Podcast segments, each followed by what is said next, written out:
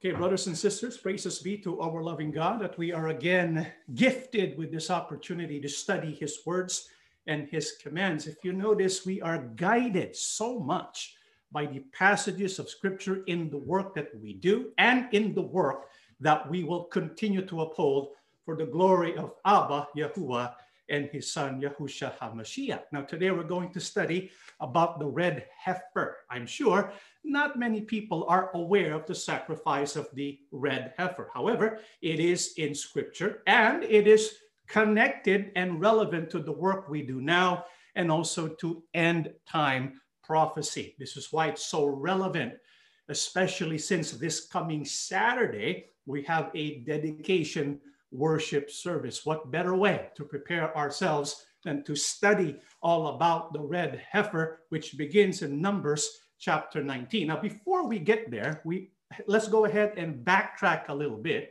and let us recall where we left off in the book of Numbers. In number 17, we talked about the rod of Aaron, remember, which symbolizes the authority that God has given Aaron concerning the priesthood. The priesthood was important to God.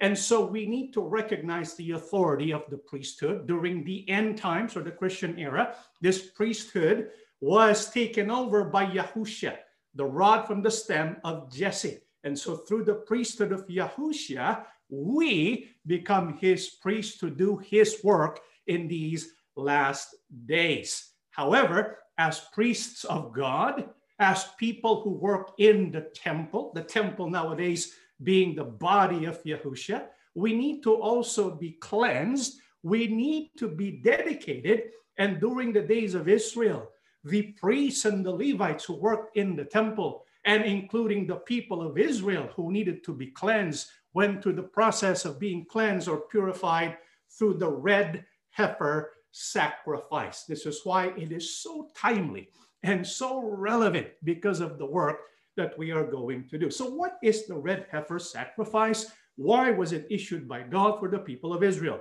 Let's begin in the book of Numbers 19 1 to 2. Yahuwah said to Moses and Aaron, This is a requirement of the law that Yahuwah has commanded. Tell the Israelites to bring you a red heifer without defect or blemish, and that has never been under a yoke. And so, what was the command issued by Yahuwah God? To Moses and to Aaron for the purpose of cleansing the people of Israel. Yahuwah God says, Tell the Israelites to bring a red heifer. Now, what on earth is a heifer? A heifer is a young female cow that has not born a calf. That's a heifer. And so, in this sacrifice, it must not just be a calf, it must be a female calf that has not born a calf. Not only that, it has to be what color? Red. That makes this sacrifice or this animal to be sacrificed extremely rare. How many here have ever seen a red heifer before? Probably not. If you go to the zoo, you probably will not see a red heifer. It's extremely rare. The rarer it is, the more valuable it is, which shows us the value of the sacrifice, right? Because it's so rare. You can find a lamb, you can find a goat, you can find the bull, but a red heifer, that is a rarity. And so this tells us this sacrifice is very, very important. Not only must it be a heifer and a red one at that, the Bible says it must be without defect or blemish and never been under a yoke. It has never been used to do any kind of plowing or working out the land. It has never, it must never be used to do any kind of grazing. And so it is without defect or blemish, and it must never been under a yoke. So this must be sacrificed. However, the sacrifice of the red heifer was unique, very different from the other sacrifices. How so? Numbers 19, verse 3 give it to Eleazar, the priest. It is to be taken outside the camp and slaughtered in his presence. Do you notice why this, this sacrifice is different? The other sacrifices for the sins of people, where was it done? It was done inside the camp, right? It was done within the tabernacle system. It was in the courtyard where you have the altar of the burnt sacrifice. It was burnt right by the tabernacle, but not with the red heifer. Where is it to be slaughtered? The Bible says outside the camp during the days of Solomon when the temple was built. This is how it looked like.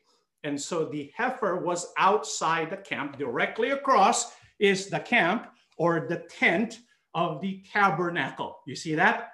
Right? And so the calf or the red heifer is to be slaughtered outside of camp. Now, after it is slaughtered, what is what are they going to do? What is the next step? In the book of Numbers 19, verse 4, then Eleazar the priest is to take some of its blood on his finger and sprinkle it seven times toward the front of the tent of meeting. So after the red heifer has been slaughtered, he will the priest will take some of its blood in his hand.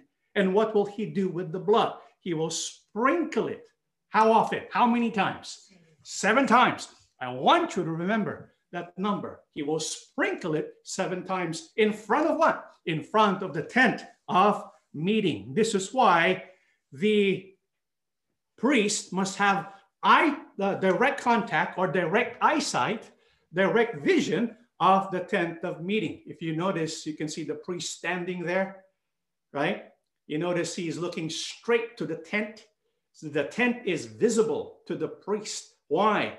Because the Bible says he is to sprinkle the blood seven times in front of the tent of meeting. And so the priest must have a direct line of sight to the tent of meeting. And so he will take some of the blood from the dead animal. After this, what is to happen next? In Numbers 19, verse 5, while he watches, the heifer is to be burned. Its hide, flesh, blood, and offal. In the normal sacrifice, what do you do with the blood? You pour it out, right? You cut, you slaughter the animal at the neck, you pour out the blood. In this case, you only take some of the blood, you sprinkle it seven times. The rest of the blood stays in the animal. And then it is to be burned outside of camp. While it is burning, what is going to be added to it? Numbers 19, verse 6 the priest is to take some cedar wood, hyssop, and scarlet wool and throw them onto the burning heifer. So while the heifer is lit up and it's burning, what does the priest add to it? Cedar wood, number one. Number two, hyssop. And number three, scarlet wool. And so when it continues to burn, eventually what would happen to it? It would become ash, right? What is to be done with the ash? 19, verse 9 A man who is clean shall gather up the ashes of the heifer and put them in a ceremonially clean place outside the camp. They shall be kept by the Israelite community for use in the water of cleansing. It is for the purification from sin. Take note, there's a purpose for why this is happening. The ashes of the heifer, the red heifer, together with the hyssop, the scarlet wool, together with all the things that were added there, that is going to be used up in water. It's going to be mixed with water, right? It's going to be gathered together by an appointed person. He will gather the ashes to to concoct or to create a water of cleansing. What is the purpose of water of cleansing? It is for the purification from sin. It is its purpose is not to take away sin or expiate sin, but to purify from sin because you see, sin contaminates, sin has consequences. So its function is different from the atonement sacrifices. It is for the cleansing, which is the result of sin. And so, how is this to be used? The ashes, how can it become a water of cleansing? 19, 17 to 19, for the unclean person, put some ashes from the burn purification offering into a jar and pour fresh water over them. And so, what they will do is they take the jar, which has the ashes, right? And the ashes are kept in a safe and uh, ceremonially clean place. And whenever there's a cleansing that's needed, they will take some of the ash and they will pour water over it. When the ash and the water combine, it becomes a water of purification, a water of cleansing. And who are to be cleansed with this water of purification? The unclean person. Take note when the Bible says unclean person, it doesn't necessarily mean, mean a sinful person because to be ceremonially unclean was not sin as we might think of it. It, it really meant that one was barred from the regular fellowship, service in the temple, worship of God, and their fellowship with God's people until they were made clean. You see, a person can be without sin, but they can be unclean. For example, when a person or a mother gives birth, what becomes of that mother? Becomes unclean, right? What does that mean? It means the mother cannot perform in this, any of the ceremonies in worship of loving Abba. It's because he, she is unclean. Is she guilty of sin? No. So sin and uncleanness were not necessarily the same because uncleanness is what causes you to be unable to carry out temple related worship. To do that, to be able to serve Yahuwah God, it was not enough that your sins be forgiven. You also had to be cleansed by the water of purification. For example, a person who touches a dead body, Numbers 19 11, whoever touches the dead body of anyone will be unclean for seven days. So, for example, you live in the house and you live with someone, someone dies, you're right next to that person. Did you commit any sin? No, unless you killed the person, right? But if he just died and you happen to be there, you are considered unclean for how many days? Seven days. So you're not guilty of sin, but you need to be cleansed if you want to perform the services in the temple of God. And so the purpose of the water for purification was to cleanse you so that you will be able to serve, to be able to work in performing your duties before Yahuwah, our God. So what, what needs to happen to a person who's unclean for them to be clean? Let's read number 17 to 19. For the unclean person, put some ashes from the burnt purification offering into a jar and pour fresh water over them. Then a man who is ceremonially clean is to take some hyssop, uh, dip it in the water, and sprinkle the tent and all the furnishings and the people who are there. He must also sprinkle anyone who has touched a human bone or a grave or someone who has been killed or someone who has died a natural death. The man who is clean is to sprinkle the unclean person on the third and seventh days. And on the seventh day, he is to purify him.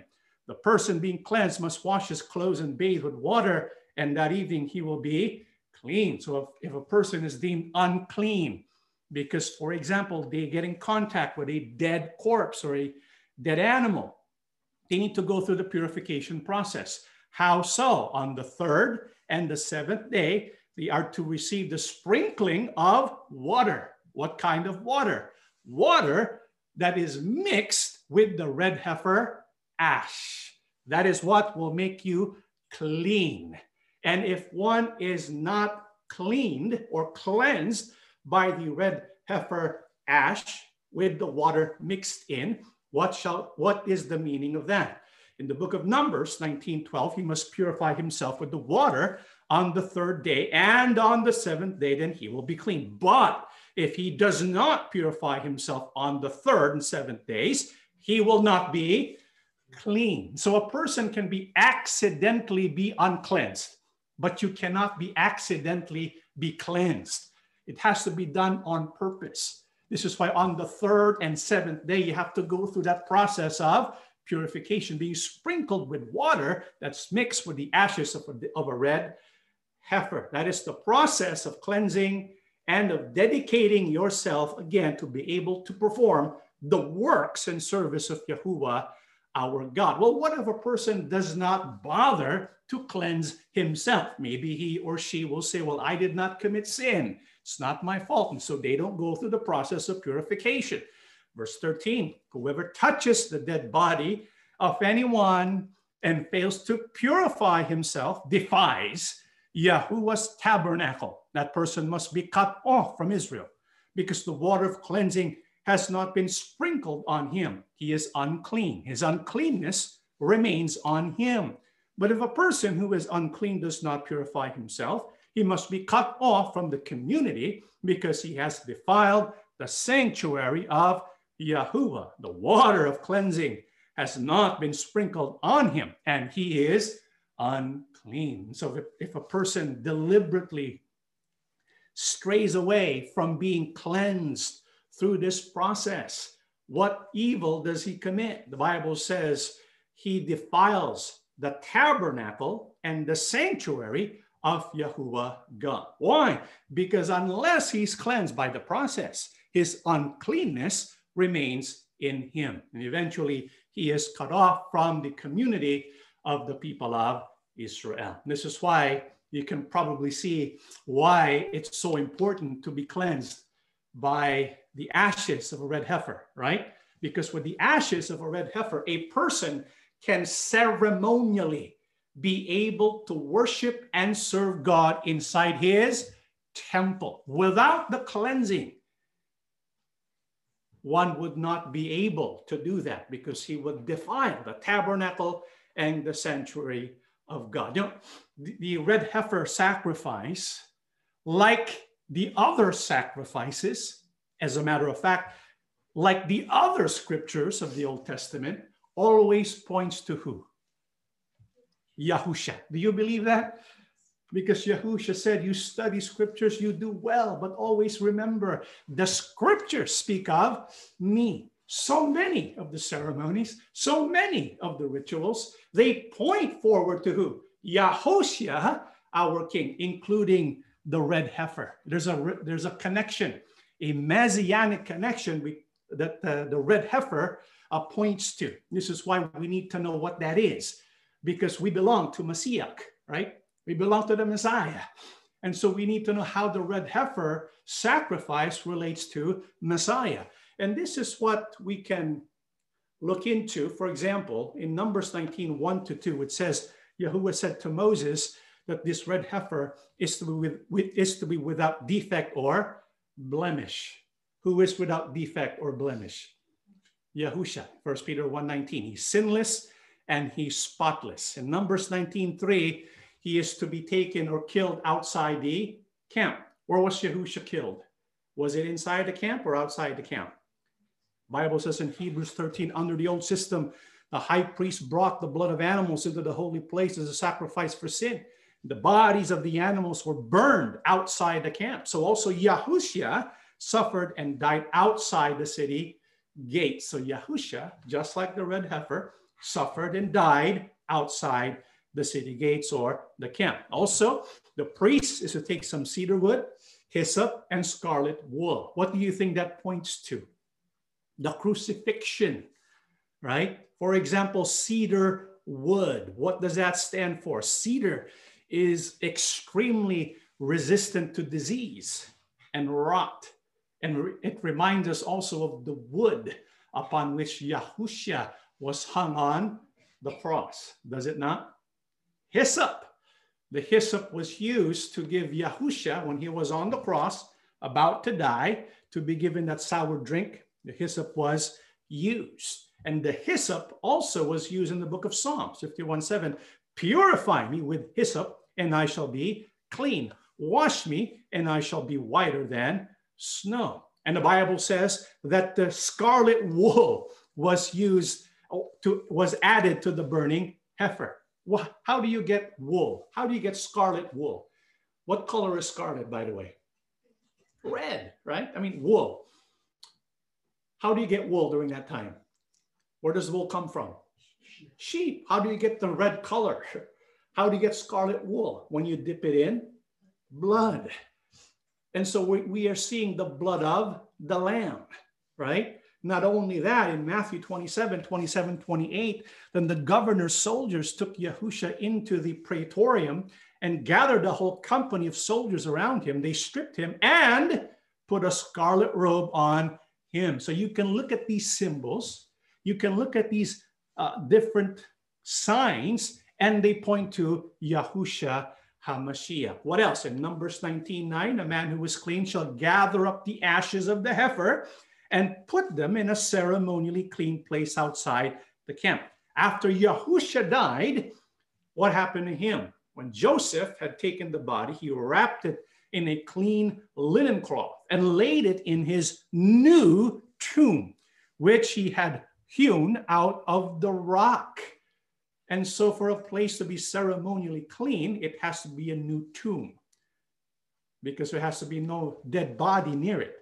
And for it to be clean, it had to be hewn out of the rock. And this was exactly the place where Yahushua's body was taken into. Again, we can see the messianic connection. What else? Numbers 19, 12, 17. He must purify himself with water. Put some ashes from the burnt purification offering into a jar and pour fresh water over them. And so, for the ashes of a heifer to be able to have efficacy, it must be combined with what? With water. The death combined with water. What does that remind you of? Death and water. What does that remind you of? No idea? Romans 6, 3 to 4. For surely you know that when we were baptized into union with Christ Yahusha, we were baptized into union with his death. By our baptism, then we were buried with him and shared his death in order that just as Christ was raised from death by the glorious power of the Father, so also we might live a new life. You see, for us to benefit from the sacrifice of Yahusha, we need to be in union with him in his death. How so? By being baptized in water. And so we can see the symbolism here, the messianic connection, the ashes of a heifer, which looks at death, right? And mixed with water, which is a symbol of baptism. The result is cleansing and purification.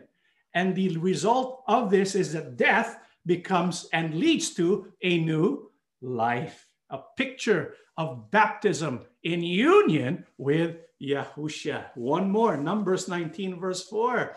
Eleazar the priest is to take some of its blood, remember, and on his finger and sprinkle it how many times? Seven times. Did you know that Yahusha shed his blood for us seven times?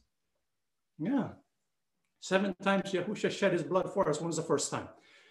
In Gethsemane, before he was crucified. He prayed to Abba. Remember his famous prayer?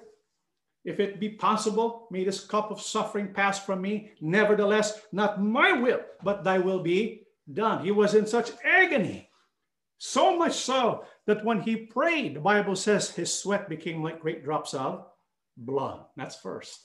How else? did he shed his blood for us. Matthew, Matthew's 27, 26. So Pilate released Barabbas to them. He ordered Yahusha flogged with a lead tipped whip, then turned him over to the Roman soldiers to be crucified. He was also flogged on the back. So his back shed blood. So, so far we have uh, the sweat pouring blood. We have the back bleeding. What else? In Matthew 27, 29, he was given a crown of what? thorns, so his forehead also shed blood. What else? Matthew 27 35. Then they crucified him. To crucify, what do they need to do with your, with your hands? They had to nail you, right, on the cross with your hands. And so Yahusha's hands also shed blood. Not just his hands. In Luke 24 39 says, Behold my hands and my feet, that it is I myself. Handle me and see, for a spirit does not have flesh and bones. As you see, I have. When he said this, he showed them his hands and his feet. And so his sweat began to show blood. His back shed blood. His head shed blood. His hands shed blood. His feet shed blood. What else shed blood? In verse in John 19 34, but one of the soldiers pierced his side with a spear and immediately blood and water came out. And so, what also shed blood? It was his, side, right? because the soldier wanted to make sure that he was already dead. And so the soldier pierced his side. And when water came out, that was the proof that he was already dead. And so he shed blood from head to toe. Not only that, in Isaiah 53, verse 5, but he was wounded for our transgressions, he was bruised for our iniquities. He also shed blood on the inside. What is a bruise? Bleeding on the inside. And so Yahusha went through great suffering. He sweat blood from the, his head, the crown of thorns caused him to shed blood. With his hands, he shed blood. With his feet, he shed blood. From the side, he shed blood. From his back, he shed blood. From the inside, he shed blood. Every part of his body shed blood. This is why when the, he was hanging on the cross, you know how he looked like? He looked scarlet red. This is why it was befitting that the color of the red heifer would be what? Red. It would point to the crucifixion of Yahushua HaMashiach. This is why in Hebrews 13, 11 to 12, what did the apostles tell us about the red heifer sacrifice? 13, 11, 12. Under the old system, the high priest brought the blood of animals into the holy place as a sacrifice for sin. That was one kind, right? And the bodies of animals were burned outside the camp. That was the red heifer sacrifice. So also, Yahusha suffered and died outside the city gates to make his people holy by means of his own blood. This is why, brethren, as we have seen so many times, many of the practices, the rituals, the sacrifices of the Old Testament point to who? Yahusha. The scripture is about Yahusha HaMashiach. This is why, as people who follow Yahuwah our God, we need to be convinced that we will always look up to and look into none other than Yahusha HaMashiach himself, because the scripture, its purpose is to bring us to Yahusha HaMashiach, not to any other person here on earth, but to Yahusha alone. This was by plan and by the purpose of Yahuwah our God. So the red heifer points to Yahusha. Not only that, though, the red heifer also points to end time events and prophecies. Did you know that? This is why it's very exciting that we study the red heifer because of its relationship with the end time. Are we in the end times? Yes. Oh, absolutely. And you're going to see today exactly why we're so very close to the end of the ages. You see, before the end of the ages will come, before the end of the age will come, Yahusha gave some prophecies. He gave some signs, right? What were those signs? Let's read the book of Matthew 24, 1 to 3. Yahusha left the temple and was walking away when his disciples came to him to call his attention to its buildings. Do you see all these things? He asked. I tell you the truth, not one stone here will be left on another. Every one will be thrown down. As Yahusha was sitting on the Mount of Olives, the disciples came to him privately. Tell us, they said, when will this happen? And what will be the sign of your coming and of the end of the age? So here's Yahusha after leaving the temple. He pointed to the buildings and among the buildings he emphasized was the temple. What did he say concerning the temple? He said, I tell you the truth. Not one stone here will be left on another. Everyone will be thrown down. So Yahushua, speaking to his disciples right there and then, he said, This temple is going to be what? Is going to be destroyed. Was that fulfilled? Oh, yeah, 70 AD. It was destroyed precisely as how Yahusha describes it. Not one stone here will be left on another. Everyone will be thrown down. However, he was also asked not just about the events during the first century, but also in the end of the age. And so he was asked about signs of the coming of and the end of the age. What did Yahusha say? In Matthew 24, 6 to 8, and you will hear of wars and rumors of wars. See that you are not troubled, for all these things must come to pass. But the end is not yet. For nation will rise against nation and kingdom against kingdom, and there will be famines, pestilences, and earthquakes in various places. All these are the beginning of sorrows. Are you familiar with this prophecy? I think so, right?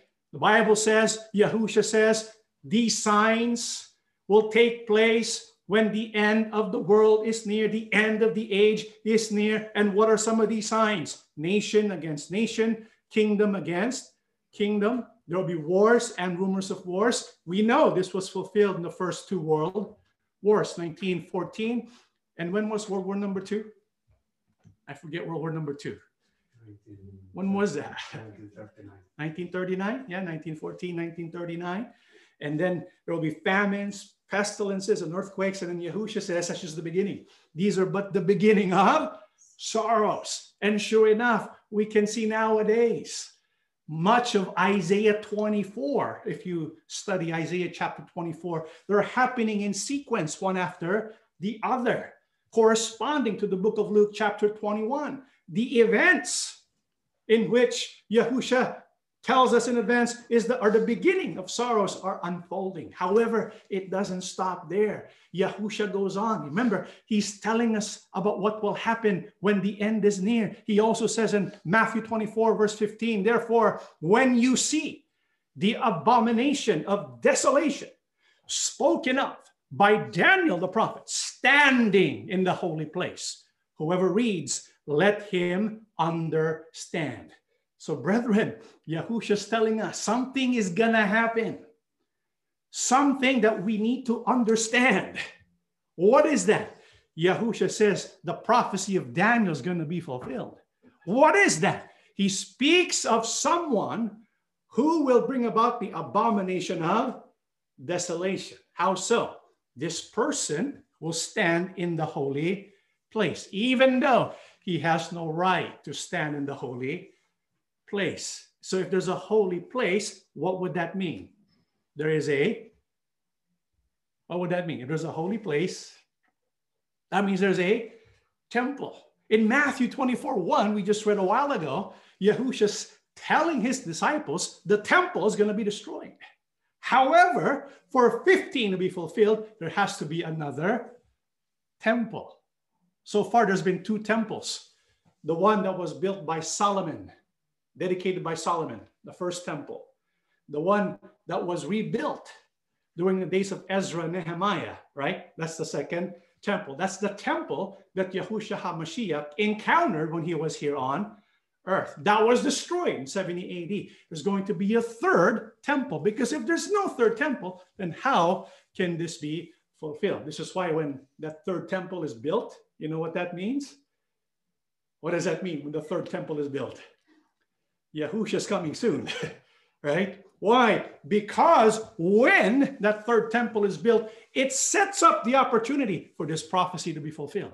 This person who will bring the abomination of desolation as prophesied by Daniel will be fulfilled. This is why Yahusha says, let him understand. And so we need to understand that further. What do you think? I think we need to go back to Daniel just a little bit. Is that okay? because it's so important. Yahusha says, if you understand, if you read this, go back to Daniel. This is what Yahusha is telling us. And so let's go back to Daniel 9 25 to 27. It says, Know and understand this from this, from the issuing of the decree to restore and rebuild Jerusalem until the anointed one, the ruler, comes. There will be seven sevens and 62 sevens. I want to pause there for a while. Do you remember this prophecy?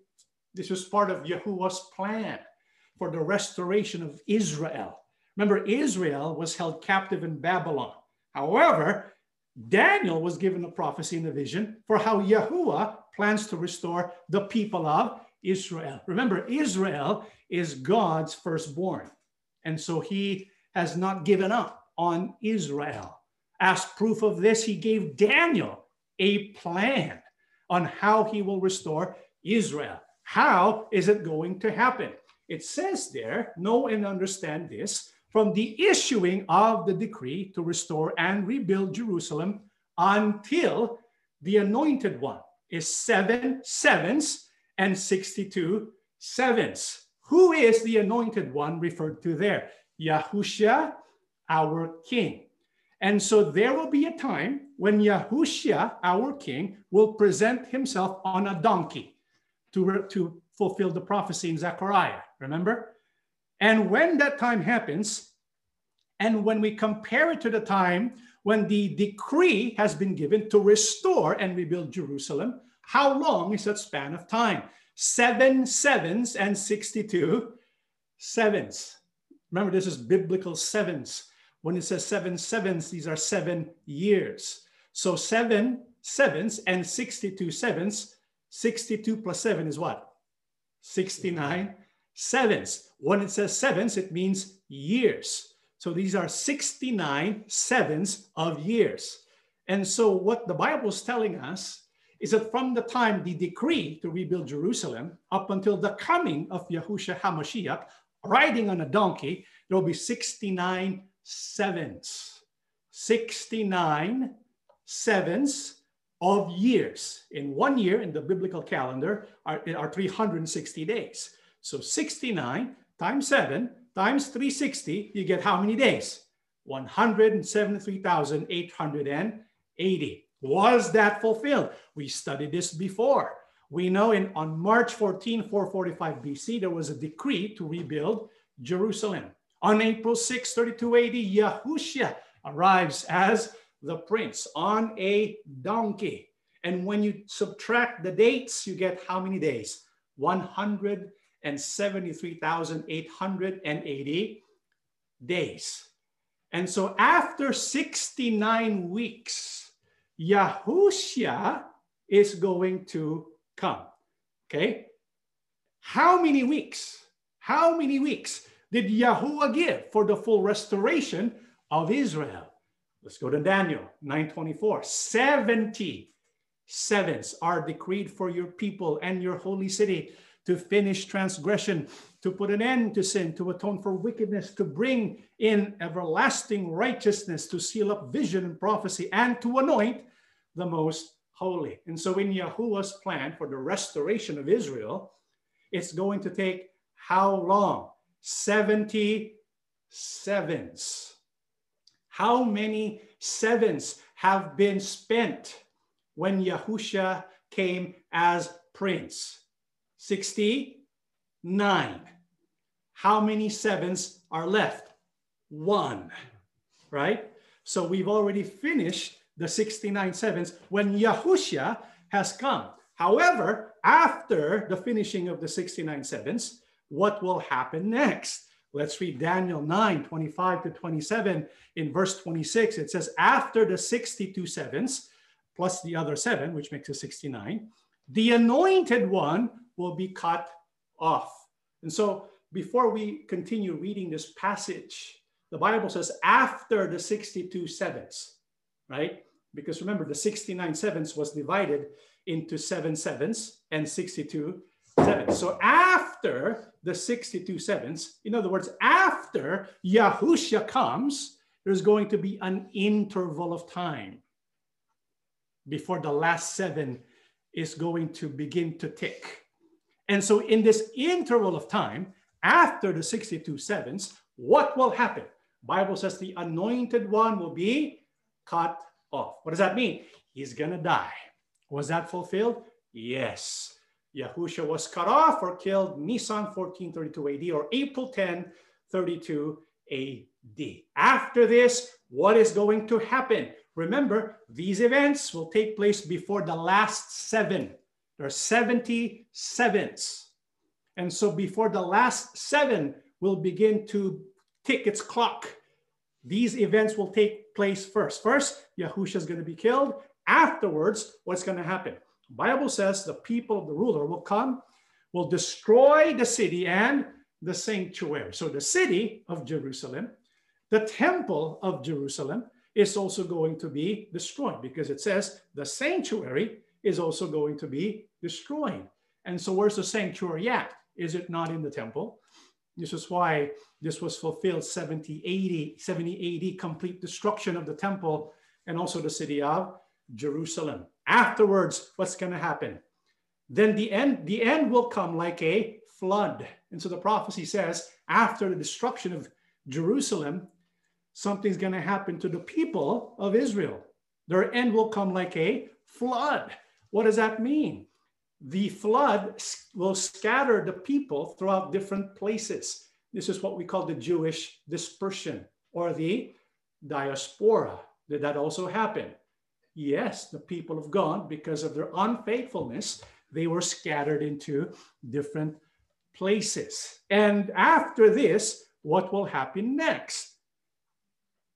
War will continue until the end, and desolations have been decreed. Haven't you noticed since the diaspora, there's been a lack of peace amongst the Israelite people?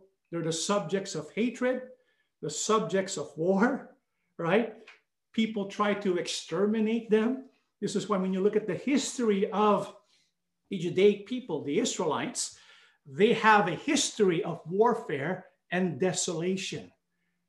This is why, when people look at the story of Israel, they can see the wrath of God, that God indeed has have disciplined him, but Yahuwah God has not given up on the people of Israel. And so, one after the other, we can see these events taking place after the diaspora, after the warfare and the wars that will ravage the people of Israel.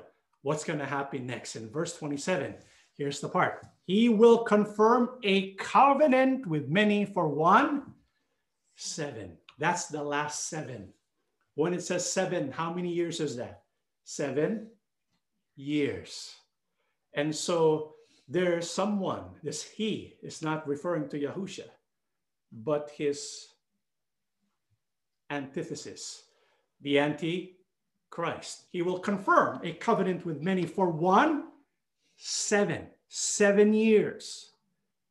That's the last. In that seven years, what's going to happen? It says, in the middle of the seven, he will put an end to sacrifice and offering, and on a wing of the temple, he will set up an abomination that causes desolation. Do you see that? And so, in the last seven years, which is called the tribulation, the Antichrist is going to appear. He will make a covenant with many. And in this covenant, it will involve the use of the temple. And so, what does that mean? It means the time will come, whether we like it or not, that the temple the third temple will be what? Rebuilt. Why do we, why do we know for sure this is the third temple? Because in verse 26, it mentions it was destroyed. Now in verse 27, it is seen standing again. And so offering and sacrifices are taking place again. This is why, brethren, we're telling you the time will come, whether we like it or not. There's going to be a third temple that's going to be built. However, after three and a half years, how many days in three and a half years? Because it says in the middle of the seven, he will put an end to sacrifice and offering. How many days in three and a half years? Which is the midpoint of seven years. 1,260 days. So after 1,260 days at the midpoint, he's going to put an end to sacrifice and offering, and he will set up an abomination that causes desolation. How so? In the book of Second Thessalonians 2, 3 down to 4, let no one deceive you by any means. For that day will not come unless the falling away comes first, and the man of sin is revealed, the son of perdition, who opposes and exalts himself above all that is called God or that is worship, so that he sits as God in the temple of God, showing himself that he is God. So, according to the Apostle Paul, before that day comes, there's going to be a temple. We've studied this passage before. We know, according to Apostle John, even before this day comes, the spirit of the Antichrist is already at work. This is why we have many iterations of the Antichrist figure. What is characteristic of the Antichrist figure? He will replace who? Yahushua. He will be a successor of Yahushua, a replacement of the Messiah. And so there's going to be a final iteration of this Antichrist figure. And what will he do? He will sit physically on the actual temple of God and he will show himself that he is God. This is the final iteration. He will set up the abomination and causes desolation. And when he sits there, what will, what will he also do? In Revelation 11, 3 to 7, and I will give power to my two witnesses, and they will prophesy for 1,260 days. How many years is that? Three and a half years. They'll be given power, right? And who are these two witnesses? I don't know. There are some who are saying it's Netanyahu and Trump. I don't believe that to be the case because these are witnesses of Yahuwah and Yahusha. They will preach or prophesy or preach the word of Yahuwah God. So I don't believe it's them too. And when they come, you will know. Who, who are they? I have no idea. All I can tell you is it's not me. Okay? That's, I'm not one of the two witnesses. I have no idea who. I'm never going to say, and I'm not preaching, I'm one of the two witnesses. No, because there are some who are saying that I'm claiming to be the two, one of the two witnesses. No, I'm not. I have no idea who they are. But you will know once they come, because we will have no room for doubt when they come and they begin to prophesy. However, if you look at verse 7, now when they have finished their testimony after three and a half years, what's going to happen to them? The beast that comes up from the abyss will attack them and overpower and kill them. This is why the Antichrist, the beast, they're going to overpower them at the midpoint of the seven years, the last seven before the complete restoration of Israel. And so, in the tribulation, at the midpoint, we will see this man of sin revealed and he's going to kill and attack and kill and overpower the two witnesses. And so, what we know for sure is this, brethren there will be a third temple before Yahusha returns. This is why we should be watchful for what's happening there in Israel. Are they going to rebuild? Are they building a third temple? You know, just over 72 years ago, it was unthinkable to, to even conceive the possibility that the third temple would be built. This is why people 72 years ago, when they read scriptures about the third temple, they all think it's allegorical, symbolical. It's not going to actually physically happen. However, something happened about 72 years ago. You know what happened about 72 years ago? Preparations have been made for the third temple. How so? Yahuwah's hand is in this. For example, in 1948, Israel became a nation. That was a miracle. Israel became an official nation. They were registered. yeah, because Yahuwah God works, recognizing the need for registration, for legality, things making being official, right? Israel became an official nation. They were registered as a nation. Why is that important? Because their work, they're going to do something in the end times. Can you imagine if they were not registered and they just say, well, anyways, God knows who we are. We're not going to register as a nation. But they did by God's will. They were granted the opportunity to become a state, to become the Israel, the nation of Israel. 1967, another miracle. They captured Jerusalem. And what is in Jerusalem? The place where they must build the temple of Yahuwah. When we say the temple, we're talking about the physical temple, right? The third physical temple. That's why since 1967, there has been a movement in Israel to rebuild the Holy Temple. Today, many of the preparations for the third temple have already been completed. Did you know that? There's an institution called uh, the Temple Institute. You can look it up online if you want, the Temple Institute. there's an organization called the Temple Institute who are preparing everything for the third temple.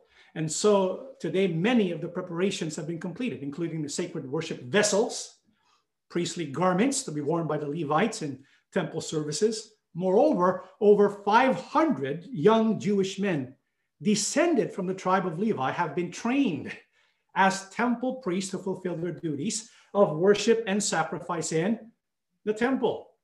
And so the people are being prepared, the garments being prepared, the vessels are being prepared for the rebuilding of the temple. But there's a big problem. You know what the problem is? The main obstacle is that the Temple Mount is currently occupied by the Dome of the Rock. Remember that? And so the, the, uh, the idea is if Israel is going to rebuild the temple, what will they have to do with the, temp- with the Dome of the Rock? Well, they're going to have to remove that. And if anyone there remove that, what's going to happen? What do you think? It's going to be war. Will there be peace? No, it's going to be war. There's no way. There's no way the, the Arab people are going to let the people of Israel remove the Dome of the Rock. You're asking for war, right? So there's no way that's going to happen. However, there's some archaeologists today, namely archaeologist Tuvia Zagiv, who forcefully argues for both a lower and southern positioning of the temples on the Temple Mount. To support this claim, because what he's saying is the actual foundation of the original temples was south of where the Dome of the Rock is today. You see the uh, red outline in the, in the figure there? That's where the original temples resided. It is south and lower the place where the Dome of the Rock currently sits. To support this claim, he draws on evidence from the water aqueduct levels, the discrepancy in heights between the Huldah and Siponus gates in the temple, the location of the Antonia fortress, and the angles of vision necessary in the story recorded by Josephus of King Herod Agrippa, illicitly watching temple sacrifices from the, from the tower of his nearby palace. From his analysis of these elements, Zagiv concludes that the temple stood well below the present day level of the mount, and he posits that the only area on the Temple Mount low enough to be the site of the temples under the El Clasa trophy fountain between the dome of the rock and the El Aqsa Mosque. The bedrock under the dome of the rock drops away sharply to the south, allowing for Zagiv's assertion that the temple stood 16 meters below the current height of the Temple Mount. Isn't that fascinating? And he's not the only one who's saying this. Other archaeologists and Hebrew scholars are agreeing with him that the actual place where the temple used to sit does not occupy the current place where the dome of the rock sits. As a matter of fact, Tuvia Zagiv went on a helicopter over the Temple Mount and he used infrared. What is infrared? Infrared basically detects heat. And so when rock is subjected to the sunlight, it produces heat. When you have uh, something other than rock, like a structure from maybe a foundation of the temple, if that was to absorb some heat, it would keep the heat a lot longer. And so using infrared technology from above, after sunlight, he was able to see a picture. On the place where the Dome of the Rocks is situated, they find a pentagonic structure, which means what? Which means the temple would never have been built there because the pentagon structure was never given by Yahuwah God by which to structure the temple. But underneath it, to the south, what do they find? They find what is in the red there, the holy place, a structure for the holy place. It is the foundation of where the temples were built. Therefore, the good news is to be to build the third temple would not mean you have to get rid of the Dome of the Rock. You cannot build the temple to where it was before without getting rid of the Dome of the Rock. So they will sit side by side. Isn't that exciting? That's exciting. However, there are still some other issues to be resolved, like political issues, right, amongst the nations. However, 2020, this was issued September 15, 2020, the Abraham Accords Declaration. How many here are familiar with the Abraham Accords Declaration? This was issued by President Trump, right? And because of the Abraham Accords Declaration, what does it set itself up for? Well, what is its purpose? This is what is recorded in that document. We, the undersigned, recognize the importance of maintaining and strengthening peace in the Middle East and around the world based on mutual understanding and coexistence, as well as respect for human dignity and freedom, including religious freedom. We encourage efforts to promote interfaith and intercultural dialogue to advance a culture of peace among the three Abrahamic religions and all humanity. So not only did Israel become a nation, not only did they capture Jerusalem, not only have they found a place where they can build a temple, now the United States is stepping in and they give an accord which allows for the possibility that three Abrahamic religions can now coexist. What are those three Abrahamic religions? Judaism, Islam, and Christianity. How will they coexist? They will have religious freedom. What does that mean? The possibility opens up for the temple to finally be built where it once stood. Isn't that exciting? And you know, just this, just today, just today, this came out in the news, December 10, 2020. Israel, Morocco agreed to normalize relations in latest US brokered deal. What does that mean?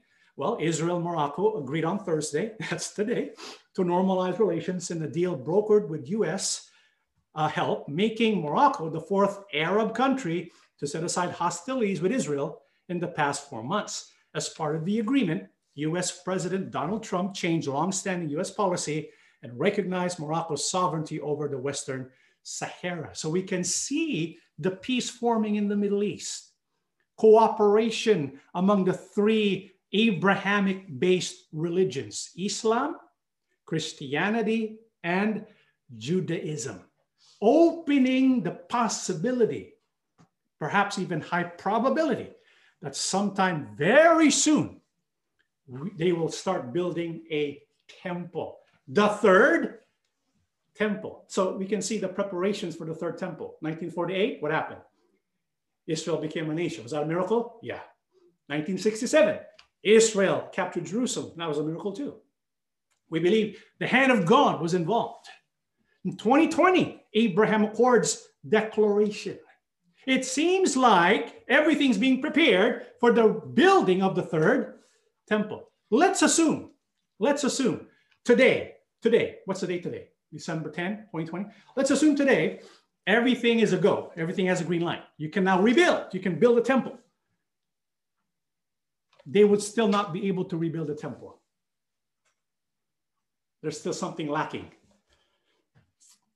If they had the green light, if the Abraham Accords have now garnered the cooperation of other Islamic states and there's friendly interactions between the US, Israeli, and Arab nations to the point that they all agree you can start building now the third temple.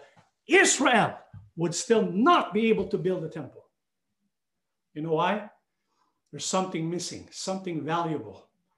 And every day, when the Israeli people wake up in the morning and check the news, they're always checking for this. You know what it is? A red heifer. You see, they cannot build a temple and dedicate the temple without the red heifer. you cannot build the third temple without the third heifer. This is what uh, it says. This is from uh, the, the uh, Messianic Prophecy Bible Project, quoting the Temple Institute um, they quoted Numbers 19, verse 9. Isn't that what we study today?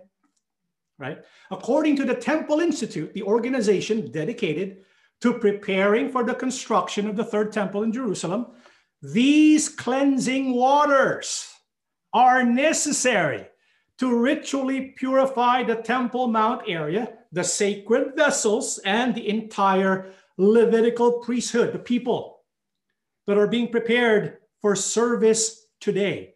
The waters of sanctification were also sprinkled unto all those who were impure, and many were, uh, many were first purified in this process before entering the courts of the temple. Do you see the significance of the red heifer?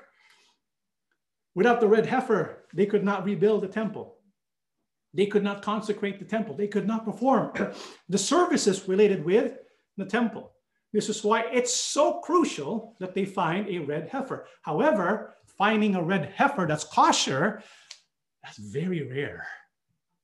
As a matter of fact, this is what it also says from the uh, quoting again the uh, Temple Institute. In order for a cow to qualify as a red heifer for this holy purpose of purification, it must meet the following requirements outlined in Numbers 19, which is what we study, and also in the writings of the oral tradition of the Talmud.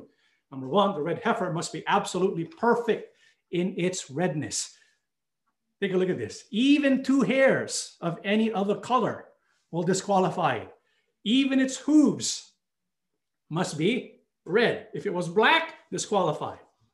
If the red heifer started out with having hairs which are completely red, and as it was growing up, one hair becomes white or black, it is disqualified. Number two, it was to be three or four years old, although older animals could be used. Younger could not. So it has to be at least three years old. Okay. Number three, it must be free of any kind of internal or external defect or blemish. And so if it was two years old and so far it's perfect, but all of a sudden it gets disease or it gets into an accident, it gets hurt, it's no longer kosher. Number three, number four, it must not have been used for any type of physical labor and never have been placed under a yoke, not even once. So even if you place a blanket over it, no longer kosher.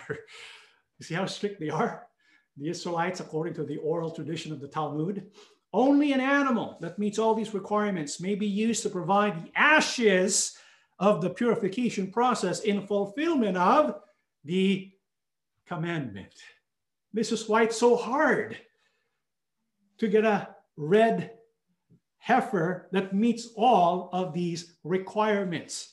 As a matter of fact, the Temple Institute, which has already prepared the sacred temple vessels, has in the past identified two possible red heifer candidates, one in 1997.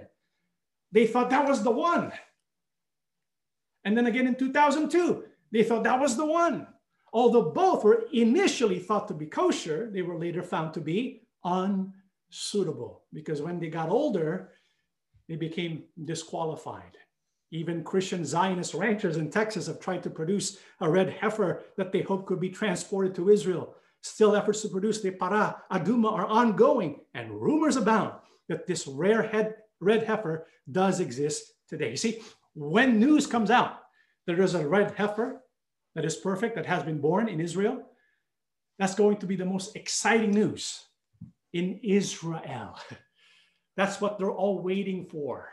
It may not be exciting to us, but for Israel, it is exciting. The appearance of a red heifer. And why is that such exciting news? If you still remember the book of Numbers, 19, verse 12, I'm just going to quote it here. He must purify himself with the water on the third day. And on the seventh day, he will be clean. But if he does not purify himself on the third and seventh days, he will not be clean. Have you ever, have you asked yourself, you know, when you first encountered this passage, why the third day and why the seventh day? It turns out the first heifer that was sacrificed took place on the third millennium, which would mean the last heifer to be sacrificed will take place when? The seventh millennium. We're approaching that seventh millennium. And so, what does that mean? It could be that this red heifer is already being prepared, which would be a catalyst to end time events. And I got this from gotquestions.org. According to rabbinical tradition, there have been nine red heifers sacrificed since Moses' time. The first one was in the third millennium, Moses' time. Since the destruction of the second temple, no red heifers have been slaughtered. The rabbi, Maimonides, taught that the 10th red heifer would be sacrificed by the Messiah himself.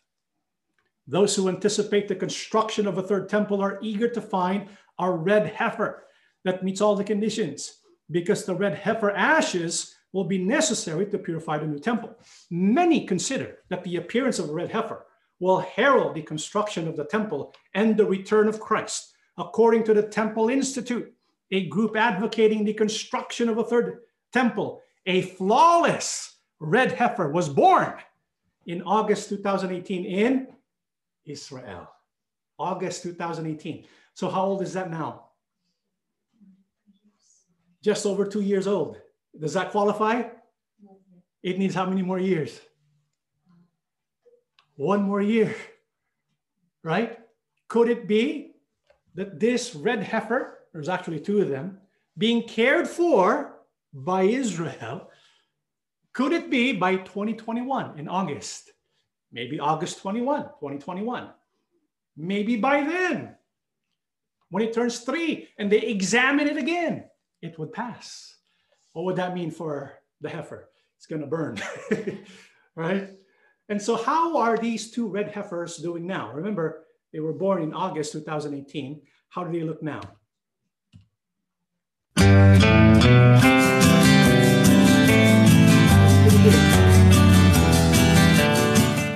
Hashem spoke to Moshe and Aaron, saying, This is the statute of the Torah which Hashem commanded, saying, Speak to the children of Israel, and have them take for you a perfectly red, unblemished cow, upon which no yoke was laid.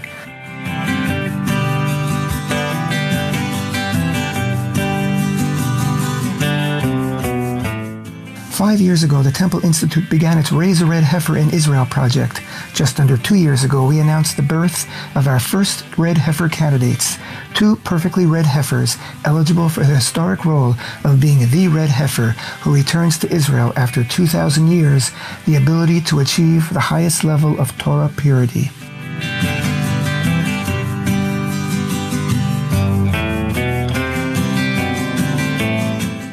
Since their birth, the rabbinic experts of the Temple Institute have been keeping a close watch on these heifers for any non-red hair that a heifer sprouts or any minor injury that the heifer sustains will disqualify it from being a kosher red heifer.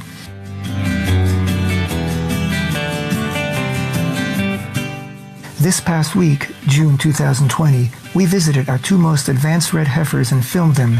In the upcoming weeks, they will receive another visit from the Temple Institute's experts for yet another close inspection. Should either or both of these red heifers remain eligible candidates, we will soon be ready to advance toward the stage of actually preparing the ashes.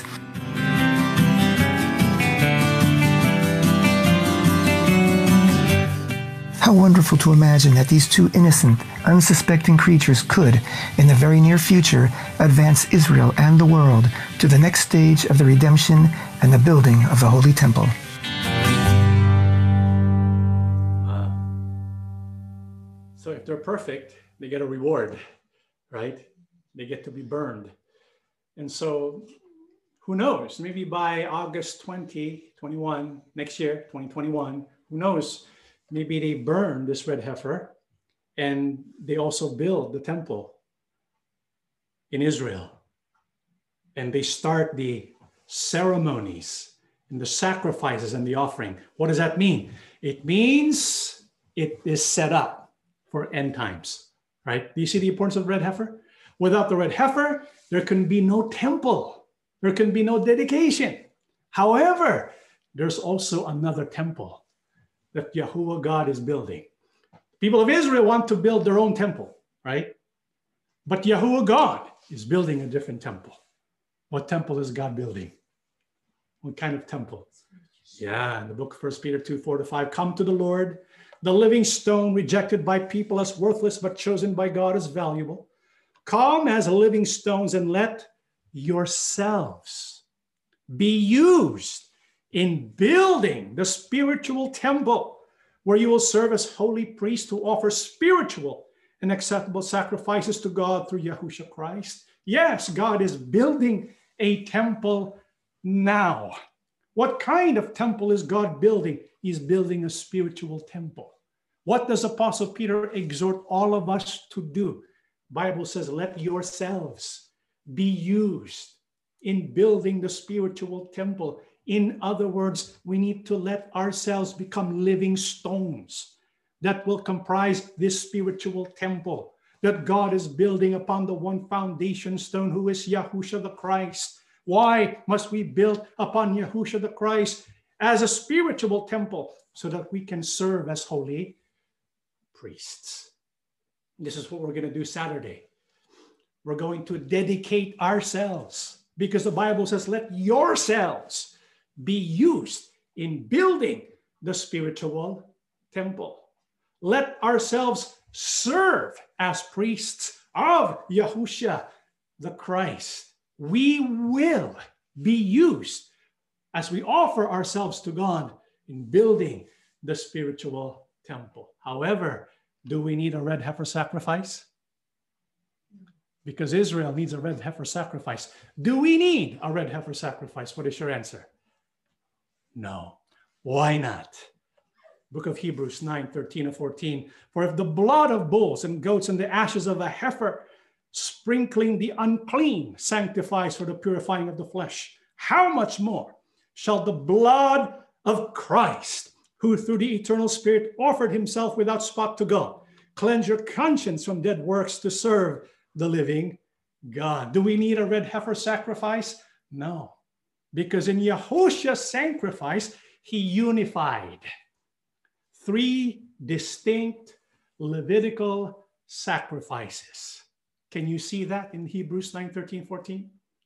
If you look at Hebrews 9 13 and 14, there are three sacrifices that you can find that Yahushua has met for us. Do you see them? What is the first one? Notice the blood of bulls and goats. What sacrifice is that? That's the atonement sacrifice. Remember the Day of Atonement?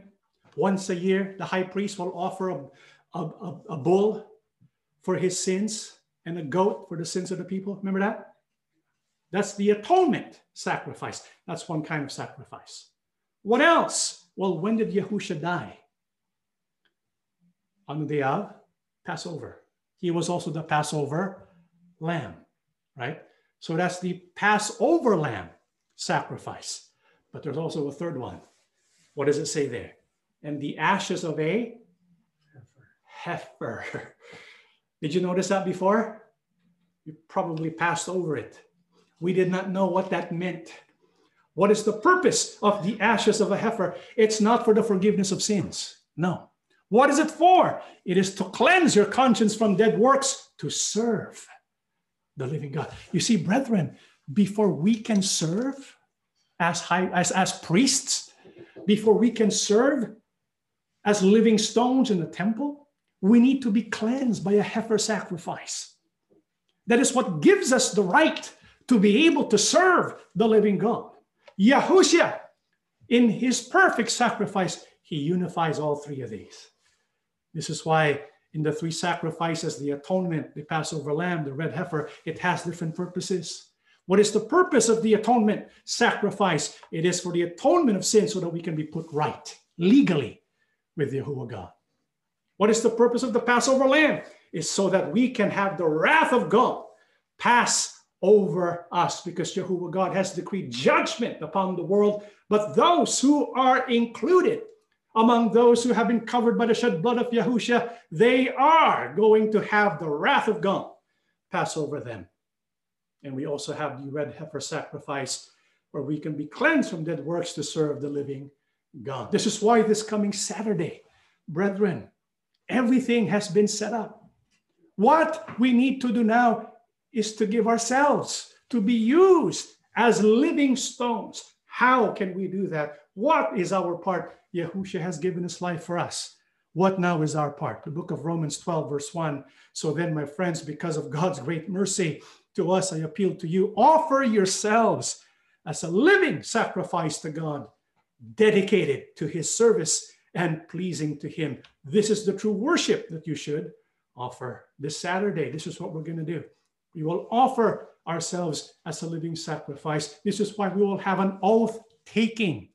We will pledge our loyalty to Yahuwah Abba and to Yahusha HaMashiach and the work that we must do in service and dedication to our God and His beloved Son.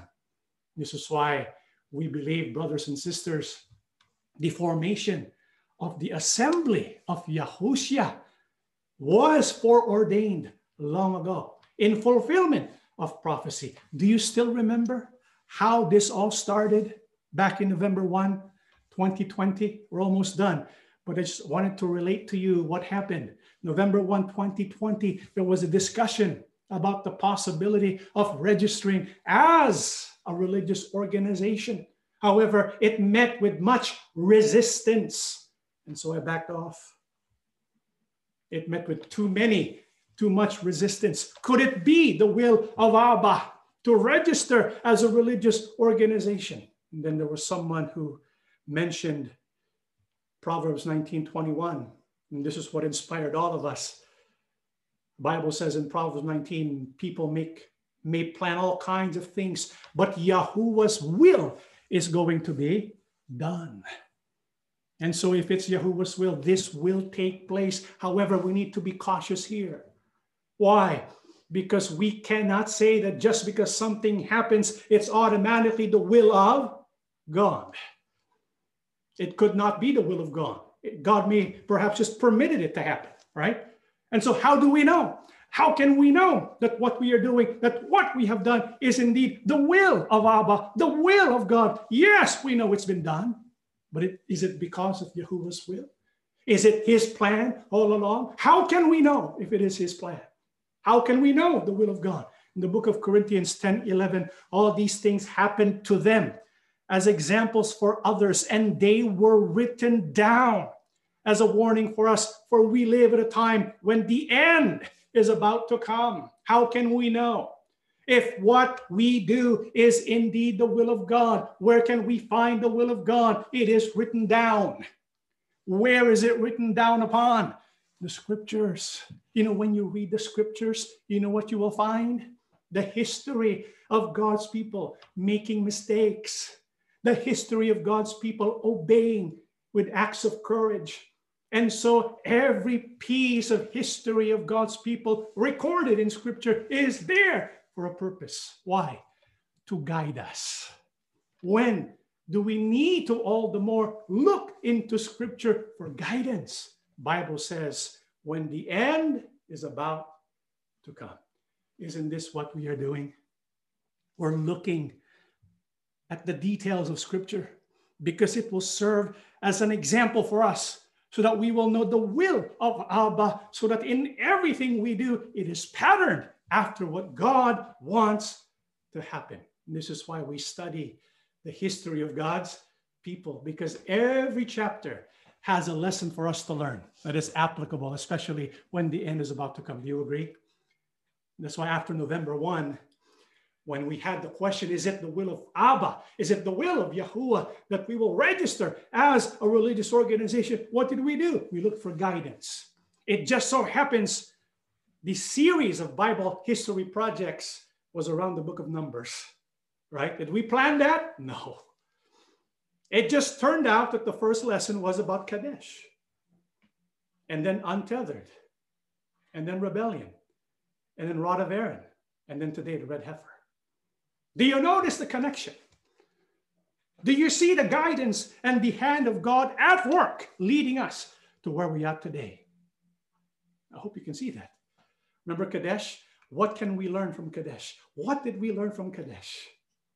Right? When the opportunity to occupy the land was given, the name of Yahusha was revealed through Moses, wasn't it? When we are given that name, Yahusha, it's a sign to move forward and let the temple be built in the name of salvation. Yahuwah says, Go take the land, occupy the land. I'm giving you this name, Yahusha, because in that land you're going to occupy, you're going to build me a temple, the temple that will bear my name. That was the message of Kadesh. Do not waste the opportunity. When God has given us the name, it meant He wanted us to do something with that name. It meant we are to use that name in the temple, the spiritual temple God is building. And so next we went to untethered.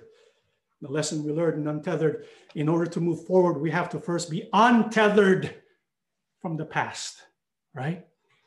A lot of us, it seems that we're stuck in the past. Why? Because of the passing of our spiritual leaders, our human leaders. But we have to be untethered from the past so that we can at last heed the voice and the direction of Yahuwah and Yahusha as they direct our steps towards the work of restoration and refinement. We have to be untethered from the past, just like the people of God needed to be untethered from the past to be able to go and occupy the promised land. Afterwards, we studied rebellion. What did we learn? When we give our allegiance and loyalty to human leaders and refuse the voice of our true king, that is an act of rebellion. You see, the true act of rebellion is not rebelling against a, a leader here on earth, but rebelling against your true leader who is in heaven. Sometimes, because of our allegiance to our visible leaders, we no longer listen and heed the voice of our King from above. Brethren, that is rebellion. We need to have loyalty to our King who leads us from heaven. And from there, we have the rod of Aaron, the authority that we have to be built as a spiritual temple made of living stones came from Yahusha, the rod from the son of Jesse. And if you look at Zechariah, what is the purpose of this branch? It is to build the spiritual temple that gave us the authority to be built by God upon the foundation of Yahusha. This is why that was the direction we took. Registering as a religious organization, the same way the people of God, Israel, was registered, the assembly of Yahusha must likewise be registered. His authority is revealed in prophecy, which we also studied. And today, brethren, because this Saturday we're going to have our dedication worship service, it is but fitting that we are reminded of the sacrifice of Yahusha. Why? Because in order to serve in the temple, the red heifer cleansing was required by law because of Yahusha's sacrifice, we can now be living stones built up as spiritual temples, a spiritual temple and service priests of Yahusha. And so when you can see the lessons that we have been studying, what has been guiding us all along, brethren? Was it not the word of God? It was not the word of men, but the word of God. That is our basis. This is why we have courage this is why we firmly believe what we will do this Saturday is the will of Abba, that registering as an assembly, assembly of Yahusha, it's the will of our God. We know and we believe this because it is based upon scripture. This is why from here on, what should be our guide in everything that we do and in every decision we make?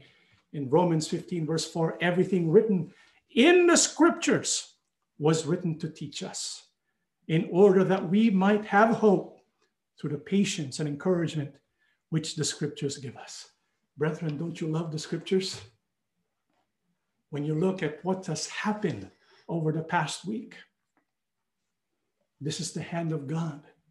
He has directed us to his book, to his scriptures, piece by piece, step by step it is His words that has provided direction in everything that we have done. And it is also going to be the same in everything that we will do.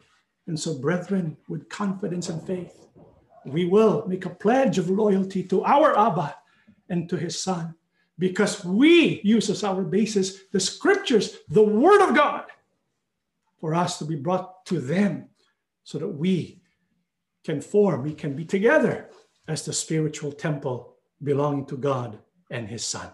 Let us stand, brethren, and we shall pray together. Everlasting Father, yes. thank you so much yes. for the clarity of your holy words. Yes, Father. for some time after we were taken out of the institution. Yes. We did not know where to do to look and what to do, Yes. But we looked into your book Yes. piece by piece, slowly. You revealed to us your will. Amen. It was not all instant. Yes. We had to go through it Yes. laboriously. But even if we had to put in the effort, Yes. We enjoyed every step of the way.